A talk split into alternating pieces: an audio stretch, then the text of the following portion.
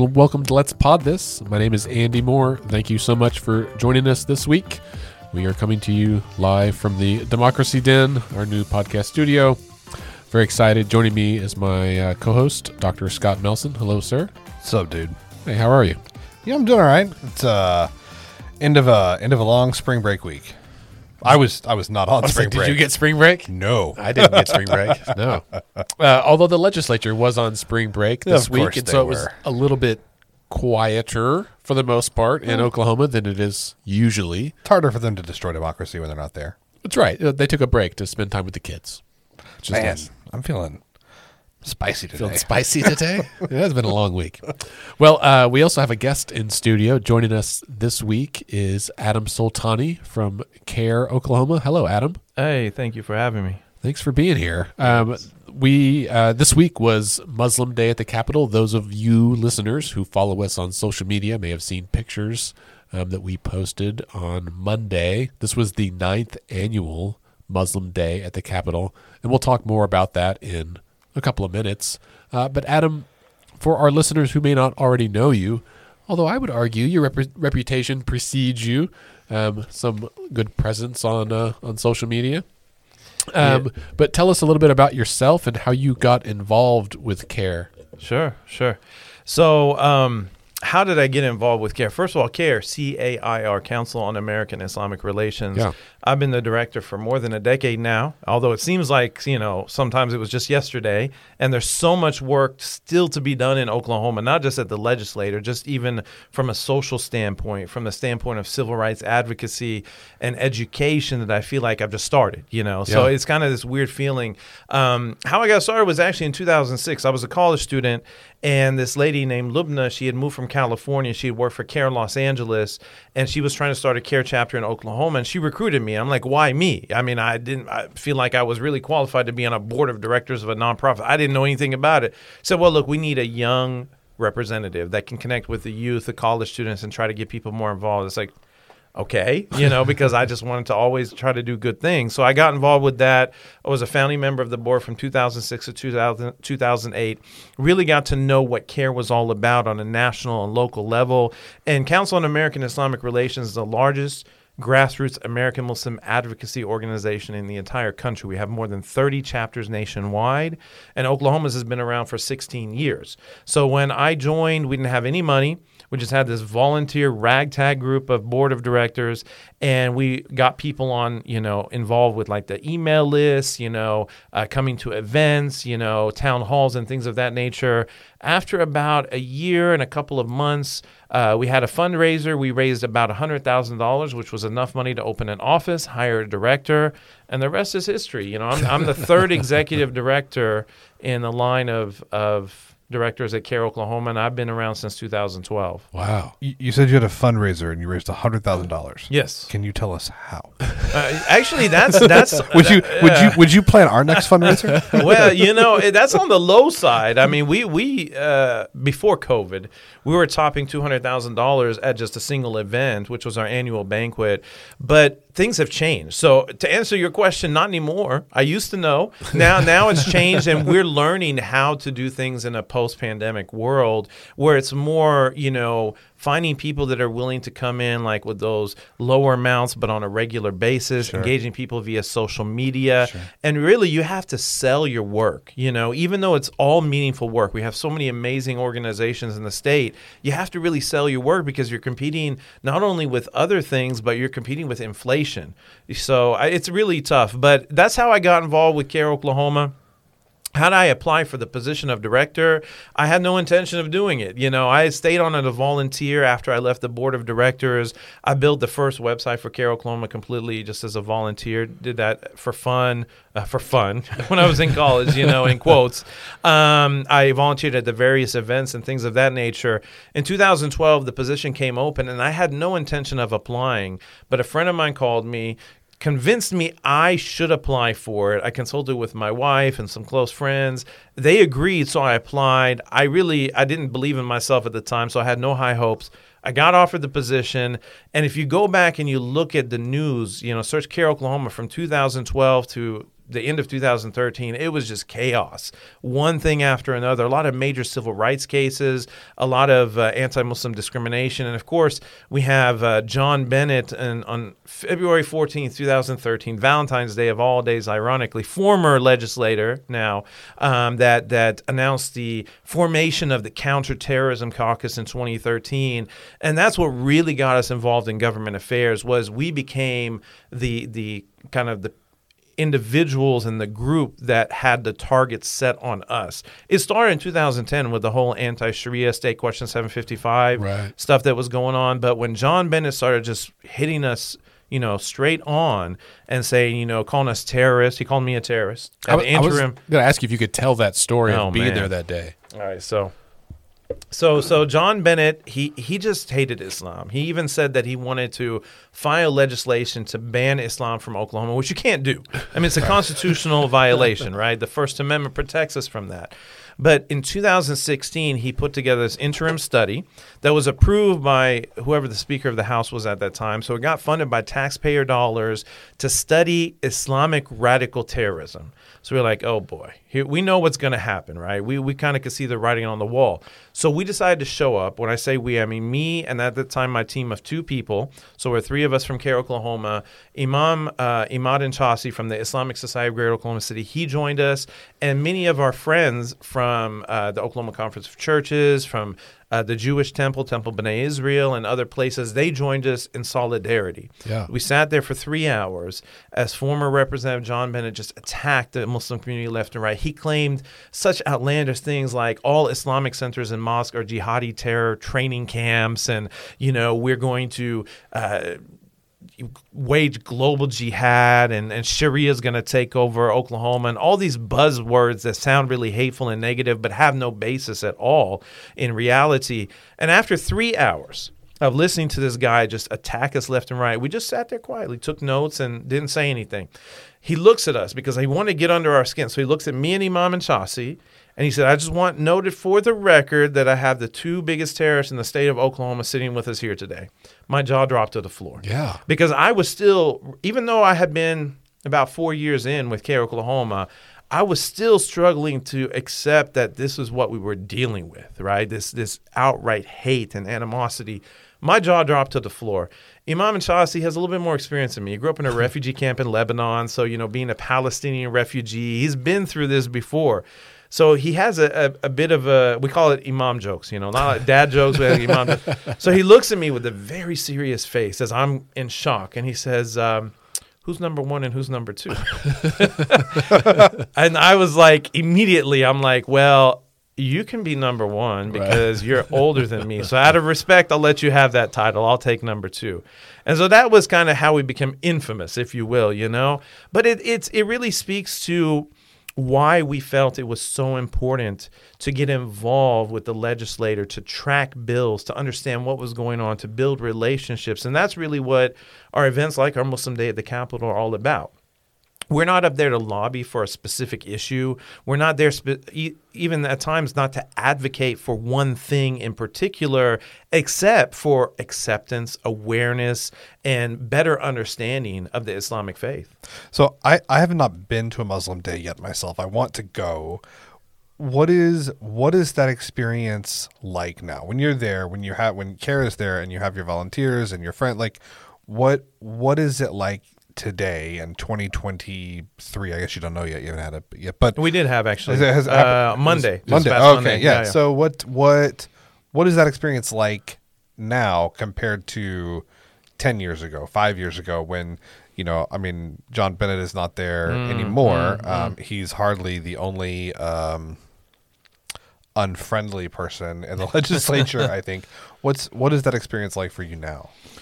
In 2015, it was the last Friday in February of 2015, and uh, now I'm not afraid to say it. But early on, you know, I was shy to admit that we were so ignorant about the legislator and how the legislator worked. We just knew we had to get involved and engage with people. That we planned our first Muslim Day at the Capitol on a Friday, not knowing that the legislators weren't there on a Friday. Right. But thankfully, we had built some relationships with people like um, uh, former Senator John Sparks, uh, former Representative Mike Shelton, and several others who showed up as guests and spoke on panels and things of that nature. So we weren't completely without that interaction.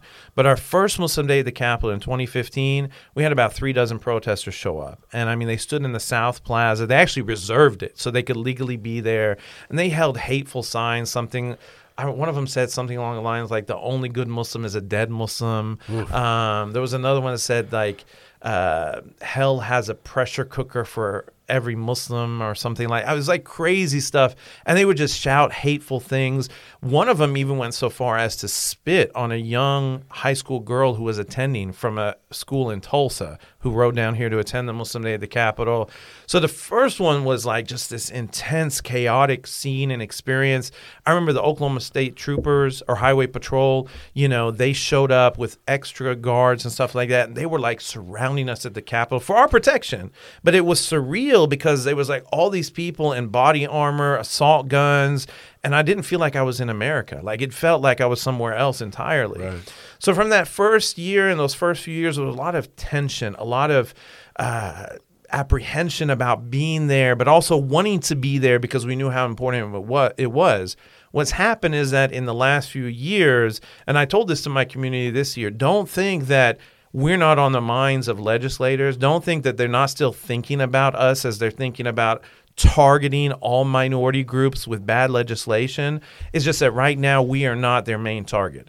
Last year, we've got the debates about abortion, right? That became a topic of concern. Uh, critical race theory was a big issue. This year, they're looking at trans rights and other things. So Muslims are not as high on the list. But our time will come back again. And so that's why I tell people just because you don't see all this, you know, controversy in the news about protesters and this and that and John Bennett doesn't mean you have to show up. In fact, now you have to show up more than ever so that way people know who we are and we can be proactive. So, to answer your question, all that uh, craziness is gone, but still the importance of the day is there. This was the first year we've ever not had protesters, like not a single one. So, you know, they've given up, but we're not going to give up. And so next year will be our Big 10 anniversary Muslim Day at the Capitol.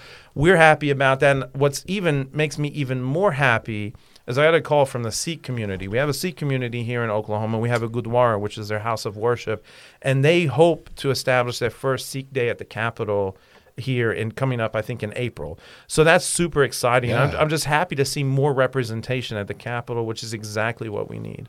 That's really exciting. It, it was uh, so I've had the privilege of attending the last two or three um, Muslim days at Capitol and, and speaking. I spoke on a panel uh, about voting this week, and uh, you know, last even last year there were some protesters. Um, a lot of folks probably have seen the picture of the governor with his finger in the chest of Representative Forrest Bennett and like yelling about something, and um, not that was nothing to do with the Muslim community that was there. Yeah, Um, but it happened at the day at the right, Capitol. right? Which is, as an event organizer, can be frustrating sometimes, right? Um, but it's always a really dynamic day, and I appreciated your words this week, Adam, um, when you were kind of speaking to the the audience there after um, Kendra Horn gave her keynote, where you said what you just said there that just because you know maybe the word Muslim or Islam is not being used in legislation doesn't mean it's not about you Right. to the audience.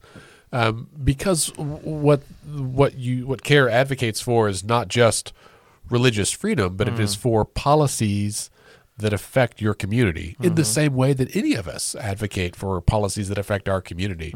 So whether it's tax policy uh, whether it's how we you know in some cases criminalize poverty it's it's you know how we uh, attack marginalized communities all of these things affect um, all Oklahomans and affect the Muslim community, and you have this unique, you know, or this specific constituency that you are representing.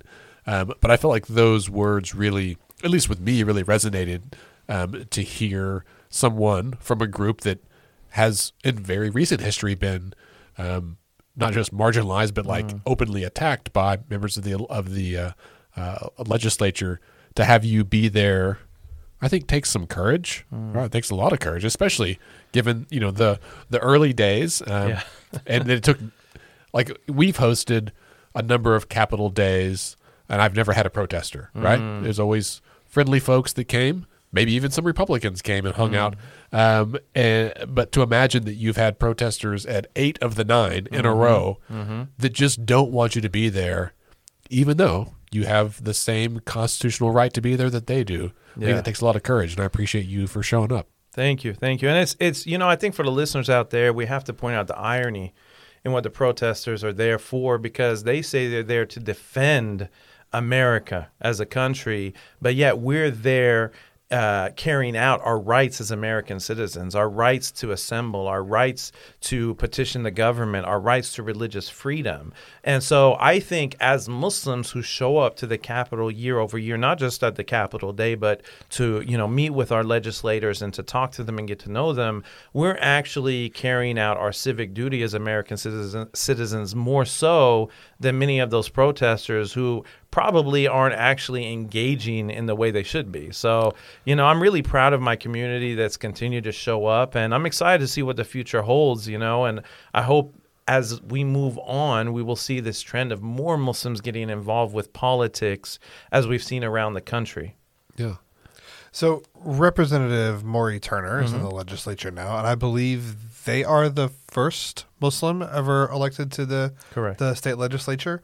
Um, what what is it like working with them and having a person in the legislature um, who's a member of the Muslim community?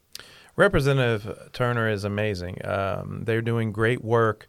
Um, they're they're representing not just the Muslim community but multiple communities, and I think that's something that we should all applaud. It takes, I mean, you talk about courage. That takes a lot Yeah. of courage to really share with the world who you are and what you represent, and your willingness to put that on public display so that you can better represent the diversity of your district and of all Oklahomans.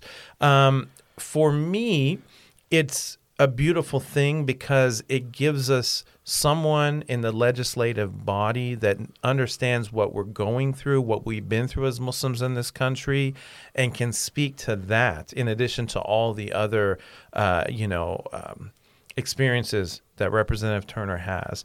And I hope that this will be an inspiration, not just for Muslims to continue to be involved in politics, because now we see, like, I saw uh, CAIR Georgia had their Muslim Day at the Capitol, I think a few days after ours, and they've got now four Muslim elected officials serving in the legislature. Ohio has quite a few as well, Minnesota, and so on and so forth. So I'm hoping this will be an inspiration, not just to Muslims, but to young black men and women and to others who are, are feeling that there's not a place for them at the state capitol because the truth of the matter is when you look at those booklets or if you scroll online they used to give those booklets out at the capitol Yeah. with the house and senate i don't know if they still do with all the pictures and i used to show people i mean look at this what do you see and i'm like what you see is one skin tone mainly right, Right. and it used to be almost strictly one skin tone. In fact, you can go through the halls of the Capitol and see when, oh, here comes one person of color pop up, right? Two, then three. But that's the thing is that we're still dominated by this very homogeneous attitude, and we need to see more diversity of thought and experience at the Capitol if we want anything to change for the better.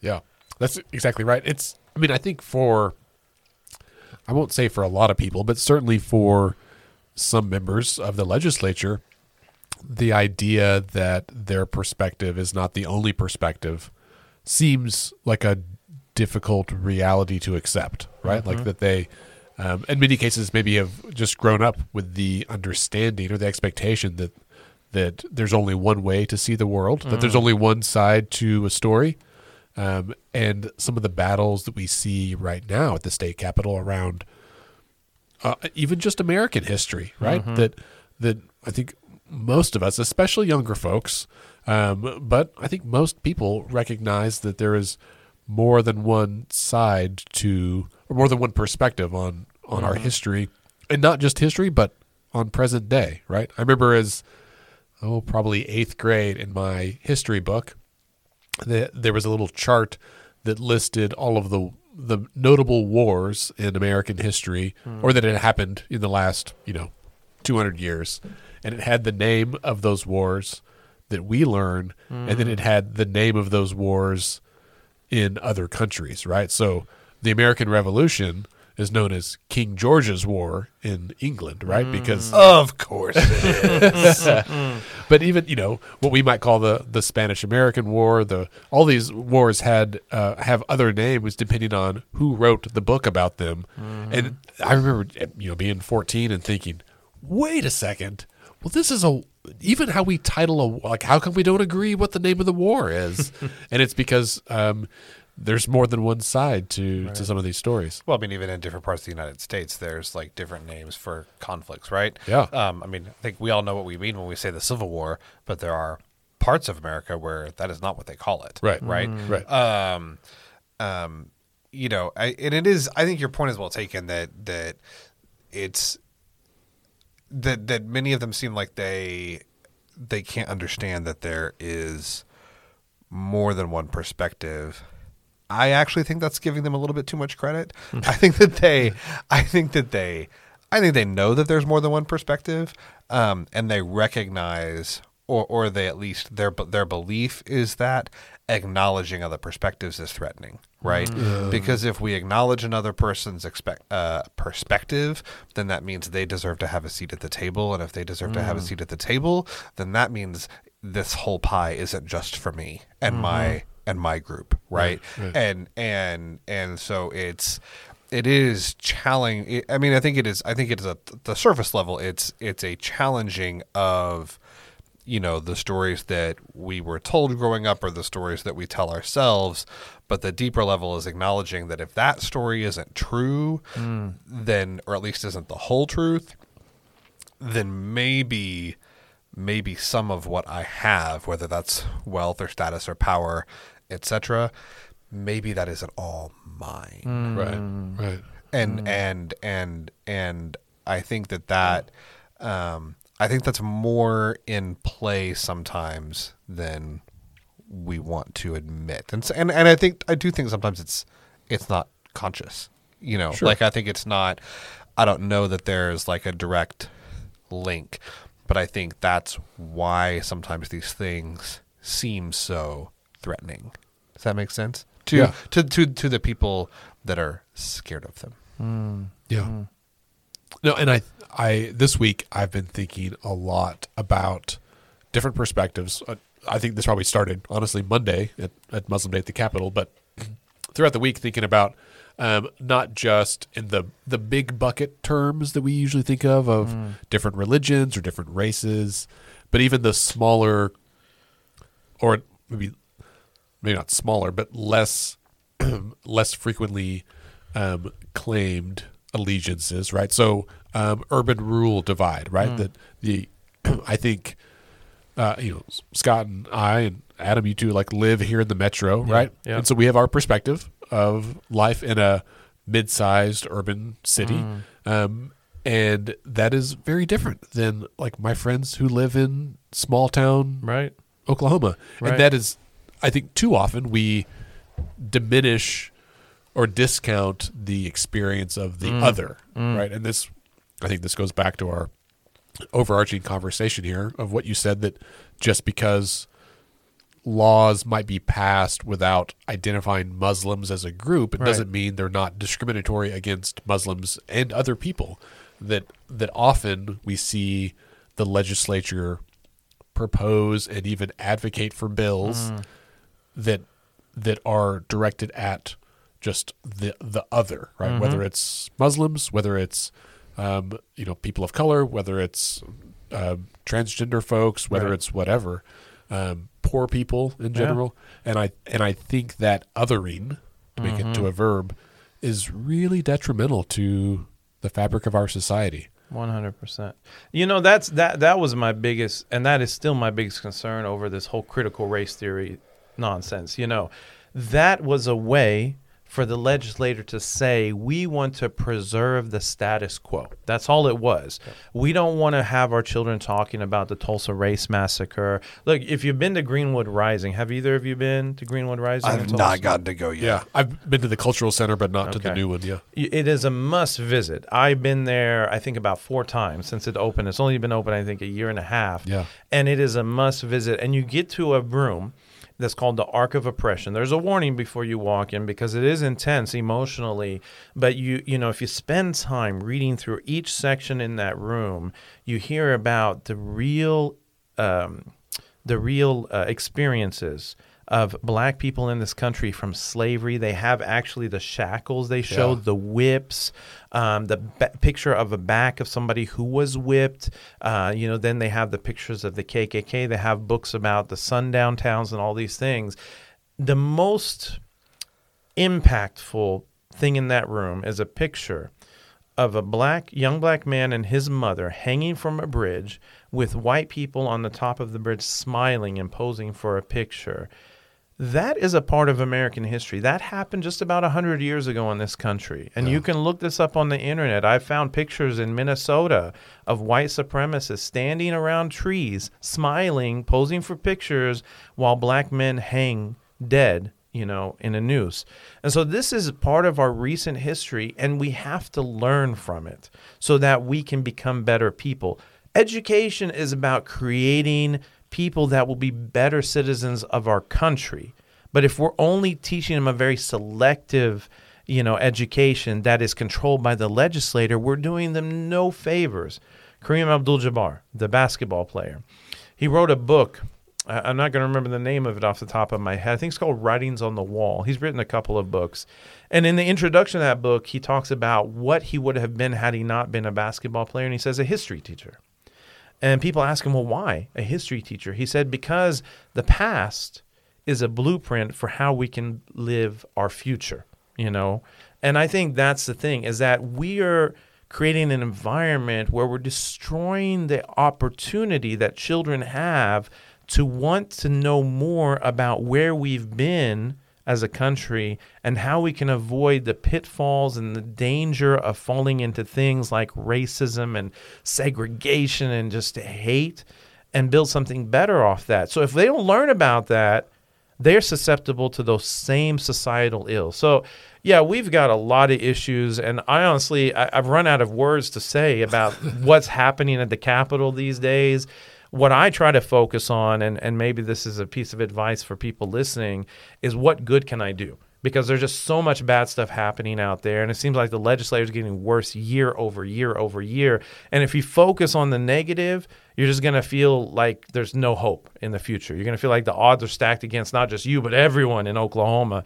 So I think we focus on how can we just keep chipping away and building something better. And eventually, I think we will break through all of this nonsense. Yeah.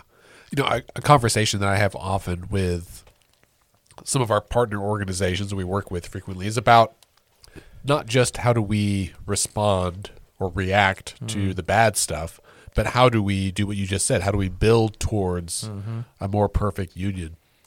So, for CAIR as an advocacy organization, Yeah.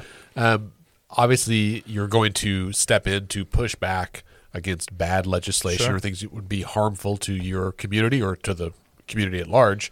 Um, are there also some policies that you are promoting that are, go- uh, we'll say, good policies? Things you're trying to promote is like this is good policy we should Yeah. move towards. Yeah.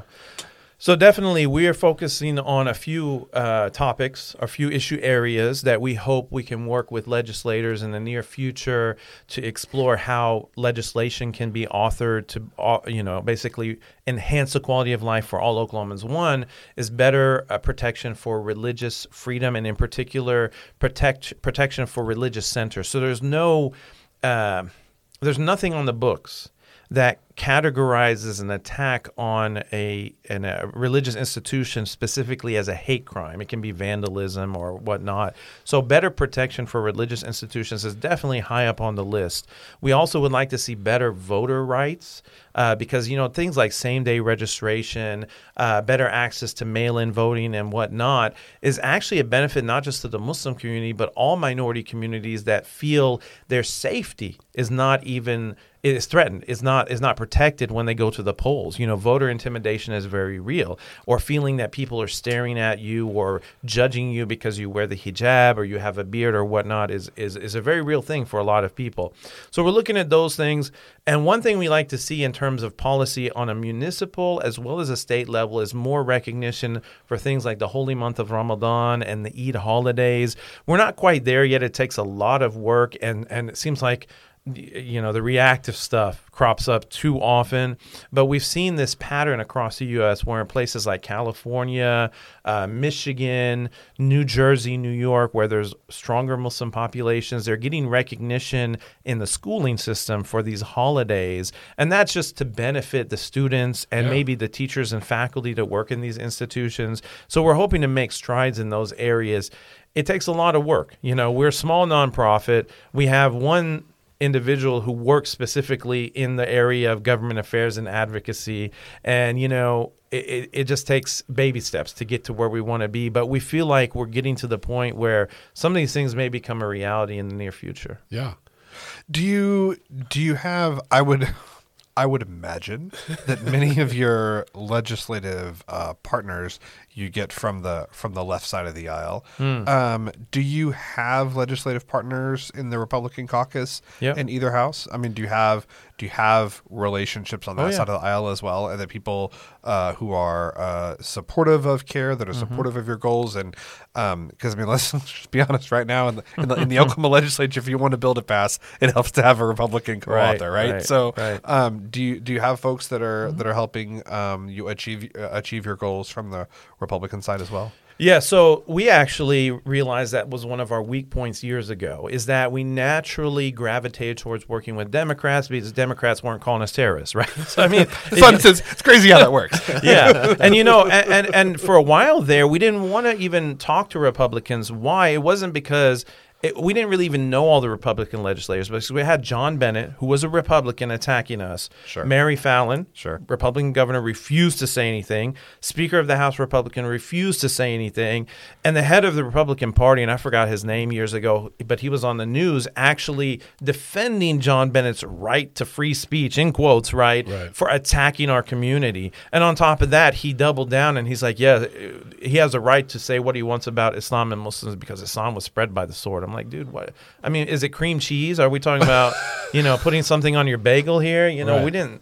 Anyways, long story short, we realized that was our weak point. So we started to intentionally build relationships with Republicans because the reality is, if you were to ask me what are Muslims politically, they're both Democrats and Republicans. Sure, sure. Very diverse community. I have some very, very strong uh, Republican Muslims who are very emotional and passionate about issues related to the Republican Party. I have some Muslims who even voted for Trump, even though I disagree with that. You know, I and from a policy standpoint, you Right. know, it's like, hey, he literally said in his campaign speech he wants to like close down every mosque and Right. ban Islam from this country. Like, why would you vote for him? But anyways, I digress.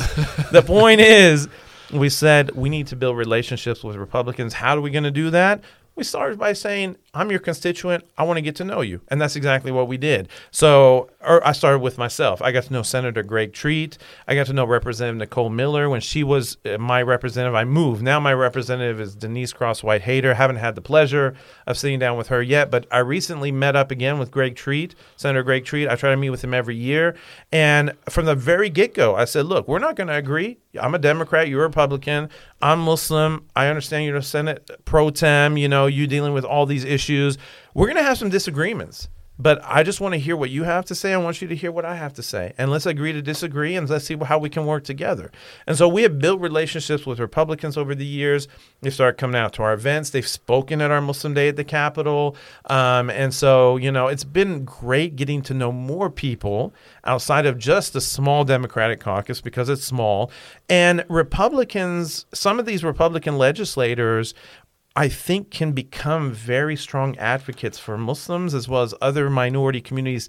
However, they have to be willing to stand up to the strong Republican bloc that we have here in Oklahoma, and that's not easy. That's not easy to do. Well, I, I mean, go ahead. you're just oh man, I c- we could we could go on this all day because that is my, you know, I gripe and moan about the R's on the podcast a lot, but honestly, if you, my biggest frustration with the Republican caucus in Oklahoma um, is that I know. I mean, I know personally hmm. several of them who I know to be good people who are mm-hmm. really trying to do what they feel like is the best thing for Oklahoma, and they're doing good work, right? Mm-hmm. Like there are there are some really good things happening, but these bills come up about critical race theory and they mm-hmm. come up about, you know, attacking transgendered persons.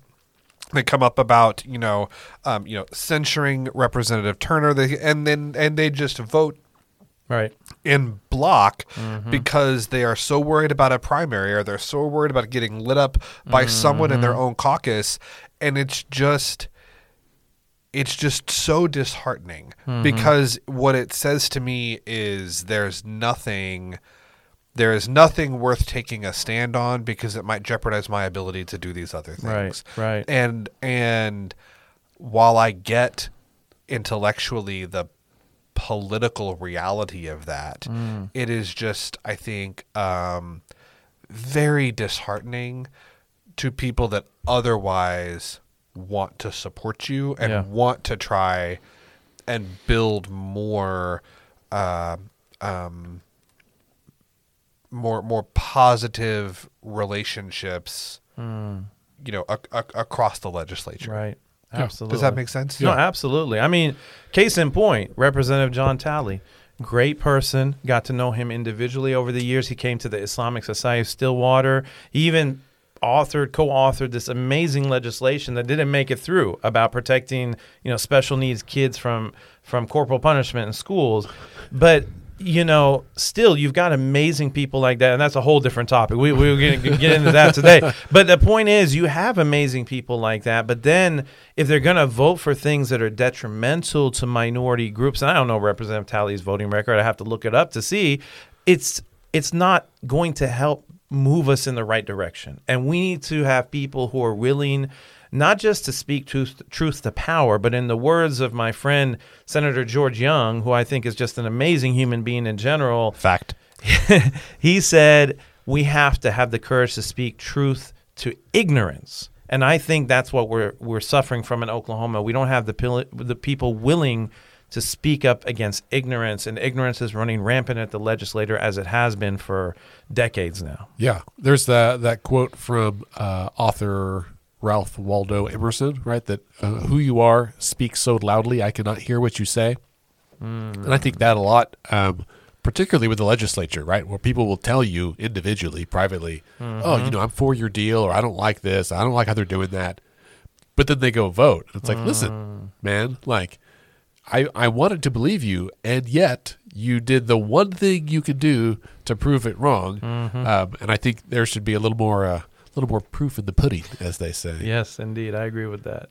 I agree with that. Um, well, we mentioned uh, Ramadan as one of the holidays a few minutes ago, and that is coming up next week. Yes. Um, and I know CAIR uh, does an annual iftar with elected officials. Could you tell us a little bit about that? And, and feel free to tell us about Ramadan because I'm sure most of our listeners may not be super familiar.